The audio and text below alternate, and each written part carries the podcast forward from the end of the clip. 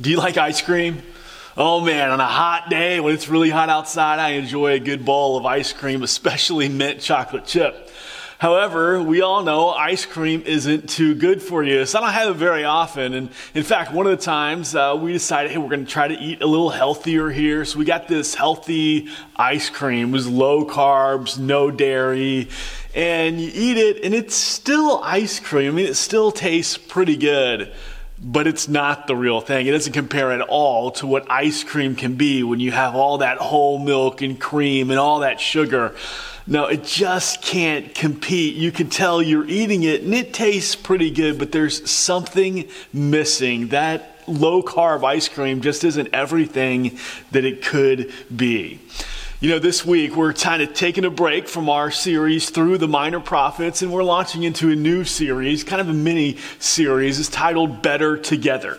Now, if you've been around the church at all, you know that the mission that Jesus gives us, that great commission in Matthew 28, is to go and make disciples.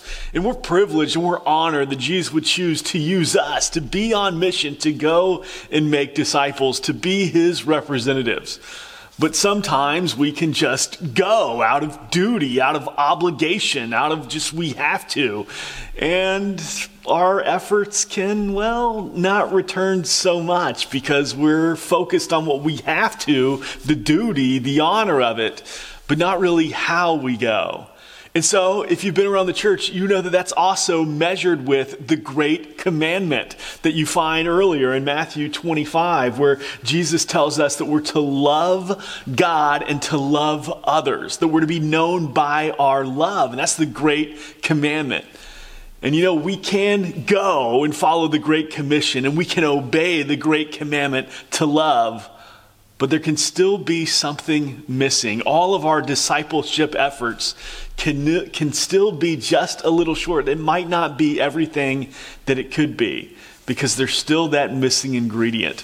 That's what we're going to look at in this series. It's the ingredient together. I want you to see it as Jesus prays, this high priestly prayer of Jesus in John 17, John 17, 20 through 26. Let's check it out. Jesus prays. I do not ask for these only, but also for those who will believe in me through their word, that they may all be one, just as you, Father, are in me and I in you, that they also may be in us, so that the world may believe that you have sent me. The glory that you have given me, I have given to them, that they may be one even as we are one, I and them and you and me, that they may be become perfectly one so that the world may know that you sent me and loved them even as you loved me. Father, I desire that they also, whom you have given me, may be with me where I am to see my glory that you have given me because you loved me before the foundation of the world. O righteous Father, even though the world does not know you, I know you. And these know that you have sent me. I made known to them your name, and I will continue to make it known that the love with which you have loved me may be in them and I in them. So we come to this high priestly prayer of Jesus. It's the Lord's Prayer. I know that when we think of the Lord's Prayer, we often think of that moment when the disciples come to Jesus and they say, Jesus, teach us how to pray. And then Jesus, he teaches them. He says, Hey, disciples, pray like this Our Father who art in heaven, hallowed be thy name. And he goes on. But that's really the disciples' prayer. Jesus instructing the disciples on how to pray. This is how the disciples ought to pray.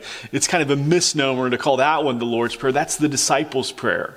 Here, we get this front side seat as we get to watch our Savior praying. This is the Lord's Prayer. And when Jesus prays, if we go back to the beginning, we kind of entered at midstream here. Jesus, he prays for the Father and he prays for the disciples that he's made. He's, he's asking that his mission would go forth and all this would take place. And then, then he prays for you and me. This is what he focuses on. He focuses on you. How amazing is this? Right before Jesus goes into the Garden of Gethsemane, He has you on his mind with everything that he's going to go through. I mean, how alone he is in the world at that time, that there's no one can, no one could do what he was asked to do. There was no man on earth who could do this. There was no angel who could do it. It was only God himself, Jesus Christ, who could pay the price for our sin, who could come up against that force of evil and defeat it. Only he could do it. And as he was just about to do that, he was thinking of you. As he looked to heaven, you were in his mind, you were in his vision. And this is what he prays for for our unity. It's the part of making disciples that we can often miss. We understand the Great Commission. We understand the, the impetus to go and to make disciples. We understand the Great Commandment. We understand the necessity of love. But sometimes we can miss that we're called to do it together. Don't you see? That's the, that's everything that Jesus is praying for together this unity this unity in mission this unity of purpose this unity of submission to the scriptures this unity in action this unity of love. It's all together we are all about the great commission. We're all about the great commandment. We also must all be about the great collaboration that this is done together. It's often what's missing. See, we often we launch out to make disciples alone. We have our discipleship plans, and uh, but those plans they often go uh, kind of out the window because we get discouraged. We can throw in the towel, or we have these great plans, but we never follow through. Maybe we think it's for somebody else, or we don't know even how to get going. And so, this great mission of Jesus that He's given to us and shares with us, well, it can be left undone because we try to do it alone. You know, I was in Sierra Leone, Africa, back in the early part of 2020. It was the last time I was there, right before COVID hit. And one night while I was there, we had this meeting. It was beyond just the Bridge of Hope team. It was also, there were medical missionaries there, and there were donors there, and there were Sierra Leonean pastors there, and all these people gathered in this little small room, really, having a dinner thinking about how we're going to make more disciples in Sierra Leone, Africa. It was interesting. If you went around that room, you would see us, uh, our team there from the Bridge of Hope, about eight of us. And yeah, we're all from North America, two different sides. You got people on the East Coast, people on the West Coast. You got people from various denominations, but we're all North American speaking English there in Sierra Leone. The guy who led the medical missionary hospital, well, he was from Europe. There were some, several others from Europe. One of the medical missionaries, the lady who prepared the meal for us, well, she was from South America. Some of the donors who were there, they were from Asia. We had Sierra Leonean pastors there. They were a part of that meeting. Though all of us combined, there was only about 20 to 25 of us.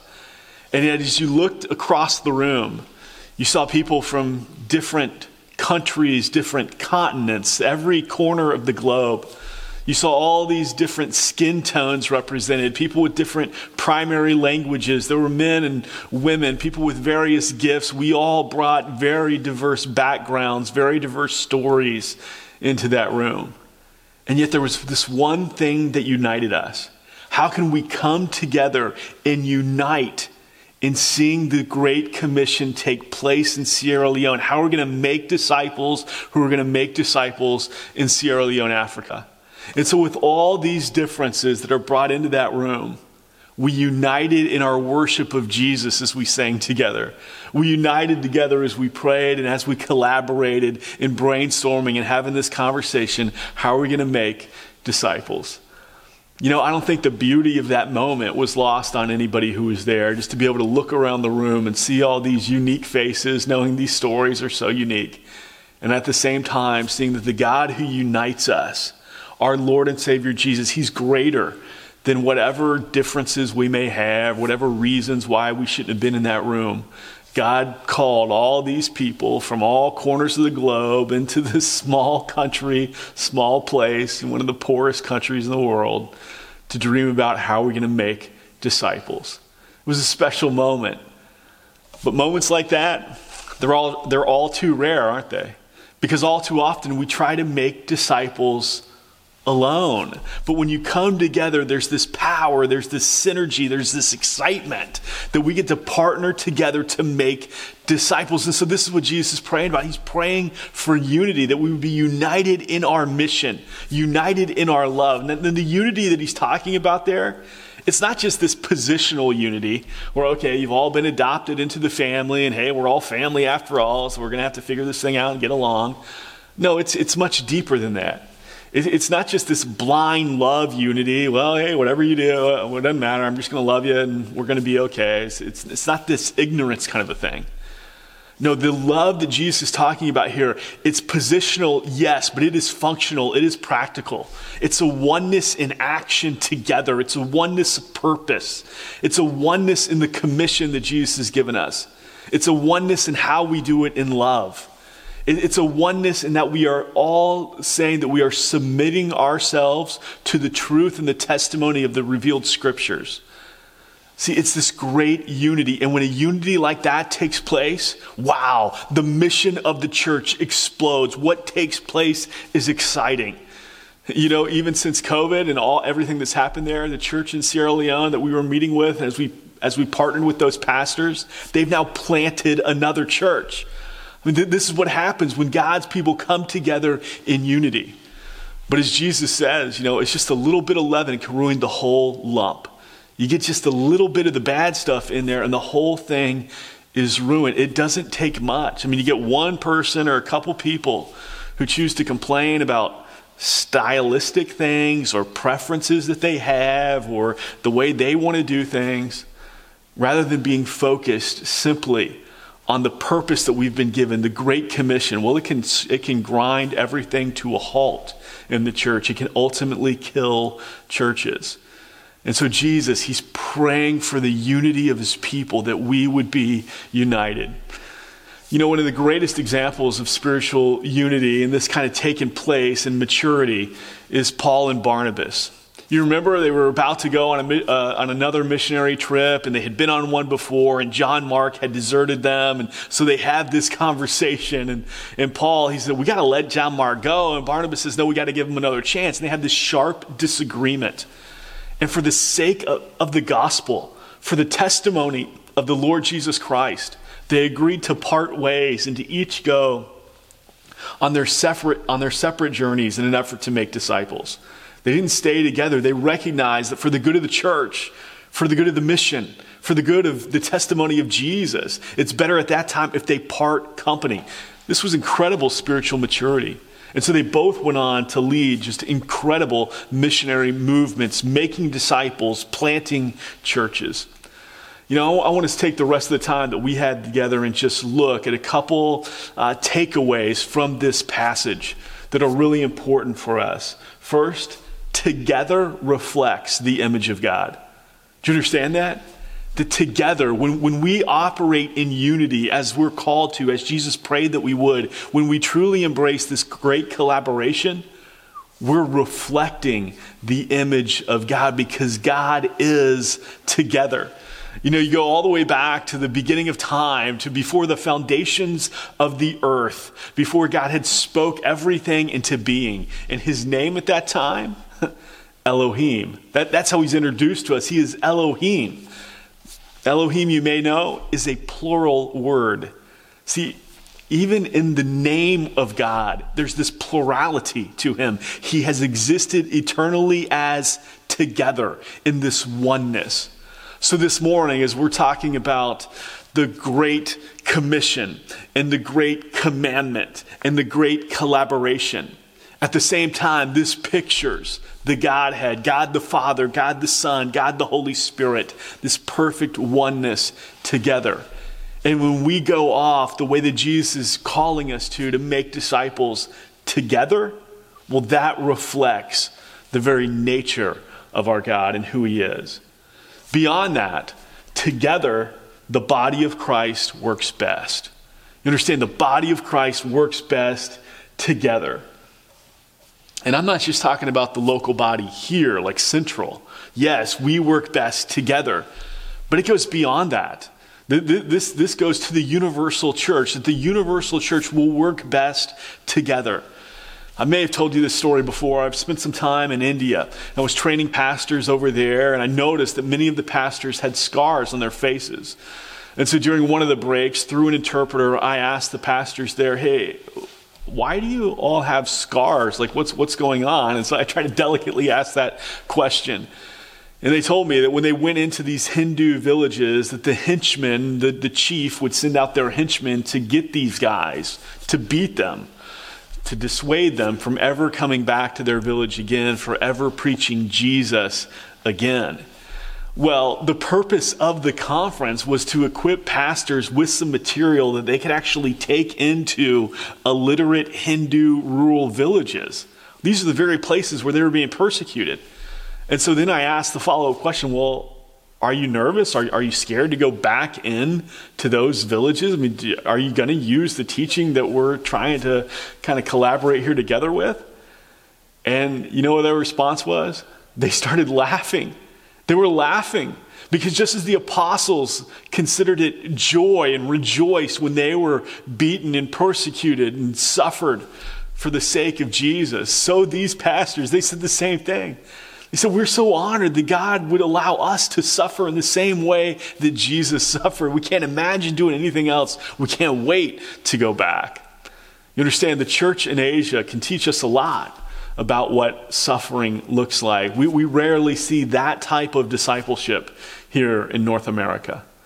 But you could go around the globe. You can see the way the underground church is flourishing in China. You go to Africa and see this explosion of Christianity that's taking place there. And also out of extreme poverty, this deep worship. Oh, there's no preferences, nothing like that. They don't care about stylistic things. It's all just worship of our King. Go to South America and you can see the community that takes place there in the church. You can go into Europe and you can learn the history and learn lessons of what happens when Christianity is forgotten about and buildings are just left just to decay. And you can come to North America where there's this, there's this deep wealth of knowledge and theological training. You understand all these places. You can go from continent to continent to country to country, and we can talk about the strengths and deficiencies of each one and how we truly are better together. And we can look around the room. You know, I can look at you, you can look at me, and we can look at our strengths and we can look at our deficiencies, and we can see the same thing that we really are better together. The body of Christ functions best together. We need that type of togetherness. One more thing together is what's often missing from the mission of Jesus. See, too many times we do, we try to launch out alone. The, this, the missing ingredient is often together. Think back the way Jesus commissioned his disciples. Remember how it happened? He takes these guys, they're really a ragtag bunch, right? He's taking fishermen, he's taking tax collectors, just he's taking a Jewish zealot. He's got these guys from a broad, diverse range of backgrounds, and he takes them all. And as he's discipling them, he's training them. And when the time comes to send them off, to say, okay, now you're ready for the mission, you're ready to go, you're ready to make disciples, you're ready to share Jesus and impact people. You remember how he sent them off? He sent them off together in groups of two. He didn't have them go it alone, he, he sent them off together. See, maybe you have this great idea of how you can make disciples. If you just keep it to yourself, it's probably not going to happen. You're going to be more excited, you're going to be more encouraged. And when dark days come, when difficulties come, when persecution comes, when people start saying things about you and you're ready to throw in the towel, well, it's a whole lot harder to throw in the towel when you got somebody right next to you who's going through it too. It's one of the reasons why here at Central that we encourage everybody to be involved in an impact group. Because you get together, you begin to study the scriptures together, you, you know each other and you're known by others. And then you're also able to talk about, hey, how is God using you? And even dream, how can God use us together? That's why we do projects like We Love Our City and get out in the community together to try to make disciples together. For too long, we've tried to do this on our own, and it doesn't work. See, it's the missing ingredient. Discipleship, it works best when we're following the Great Commission, yes, to go and make disciples. When we're doing this in love and not out of obligation, the Great Commandment love God and love others. And when we do this together, the Great Collaboration, where we go together. You understand? We really are better together. Heavenly Father, we thank you that you haven't called us to make disciples on our own that none of us are these super discipleship makers. But God, together, when we each bring our strengths to the table and we're able to collaborate together and to encourage each other as we go in this perfect unity of mission, of purpose, and submission to your scriptures, God, we really are better together.